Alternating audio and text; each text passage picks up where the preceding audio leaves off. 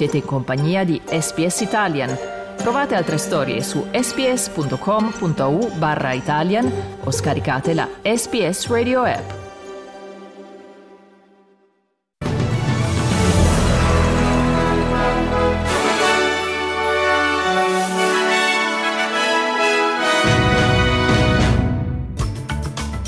Medio Oriente, la marina militare statunitense respinge il più massiccio attacco sferrato dagli Houthi. Oggi il Consiglio di sicurezza delle Nazioni Unite vota una risoluzione che chiede ai ribelli yemeniti di mettere fine alle scorribande nel Mar Rosso.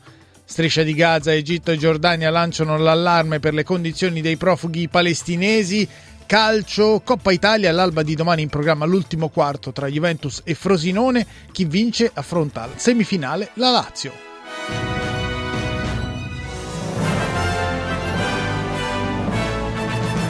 Di nuovo buongiorno da Dario Castaldo con l'aggiornamento delle notizie di SBS Italian di giovedì 11 gennaio 2024 che apriamo dal Medio Oriente dove la Marina Militare statunitense ha annunciato di aver abbattuto 24 tra missili e droni UTI lanciati dallo Yemen.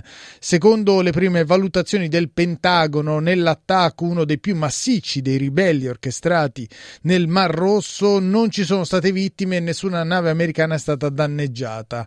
Tre cacciatorpedinieri hanno preso parte all'operazione. Gli attacchi dei ribelli UTI sostenuti dall'Iran hanno portato molte compagnie petrolifere e del trasporto a deviare le rotte delle portacontainer container e delle petroliere che da qualche settimana preferiscono circumnavigare l'Africa e passare il capo di buona speranza. Nella giornata di oggi il Consiglio di sicurezza delle Nazioni Unite voterà una risoluzione per chiedere ai ribelli Houthi di mettere fine agli attacchi contro le navi commerciali che transitano nel Mar Rosso e navigano verso il canale di Suez e di mettere fine a tutte le azioni che mettono a repentaglio la pace e la sicurezza nell'area. Sono stati più di 20 gli attacchi registrati dal novembre scorso. Spostiamoci a Gaza, dove ieri Israele ha intensificato gli attacchi aerei e le incursioni di terra nel centro e nel sud della striscia e un bombardamento ha provocato la morte di almeno sette persone e il ferimento di altre 30. Secondo quanto riferito dall'ufficio stampa del governo di Hamas, l'esercito di Tel Aviv avrebbe preso di mira un edificio residenziale che si trova a pochi metri dall'ospedale Al-Aqsa, il principale ospedale ancora operativo nel cuore della striscia. Ascoltiamo le parole di questo testimone oculare. The men were working here. They struck this building and parts of the missile hit two men and cut them to pieces. The workers here, as you can see here. As you can see, the blood and the body parts are all around. Is this life?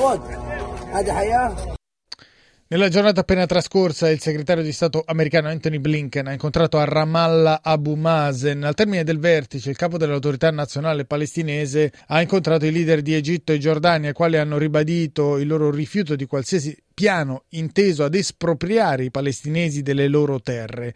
I rappresentanti del mondo arabo hanno lanciato un appello affinché gli abitanti di Gaza possano tornare nelle loro case, mentre il Cairo ha manifestato preoccupazione per la sorte dei profughi che si sono accampati nel valico di Rafah, proprio alla frontiera con l'Egitto. Amman ha espresso indignazione per il crescente numero di attacchi contro i civili palestinesi da parte dei coloni ebrei in Cisgiordania.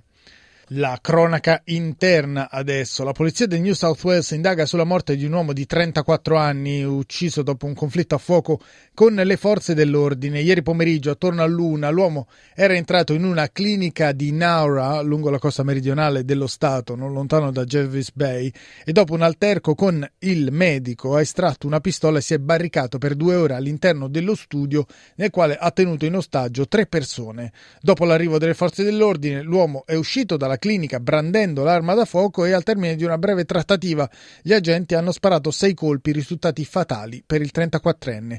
Le autorità adesso sono chiamate a chiarire le cause dell'omicidio e perché l'uomo, la cui salute mentale era già nota agli abitanti di Naura, fosse riuscito ad entrare in possesso di una pistola. Ascoltiamo il vice commissario della polizia locale, Peter Cotta. This investigation will be managed by the homicide squad of the New South Wales Police Force. They will look into all the circumstances and the history of this man and, and the actions, obviously, of police during this confrontation. Una notizia di sport, calcio. L'Atalanta si è qualificata per le semifinali della Coppa Italia. Gli orobici hanno vinto per 2-1 in trasferta in rimonta a San Siro contro il Milan, rossoneri in vantaggio con Leon al 45esimo, pareggio di Cop Miners al 47esimo, nel secondo minuto di recupero del primo tempo. Lo stesso olandese su calcio di rigore ha segnato il gol partita al quindicesimo del secondo tempo. Atalanta dunque che va in semifinale dove affronterà la Fiorentina nell'altra semifinale è passata la Lazio che ha vinto per 1-0 il derby della capitale contro la Roma, ha deciso un gol segnato su rigore da Mattia Zaccagni al sesto minuto del secondo tempo. La Lazio conoscerà all'alba di domani il nome della sua avversaria in semifinale. È infatti in programma l'ultimo quarto, quello tra Juventus e Frosinone. E con questo è tutto per il news flash di SBS Italian di giovedì 11 gennaio 2024.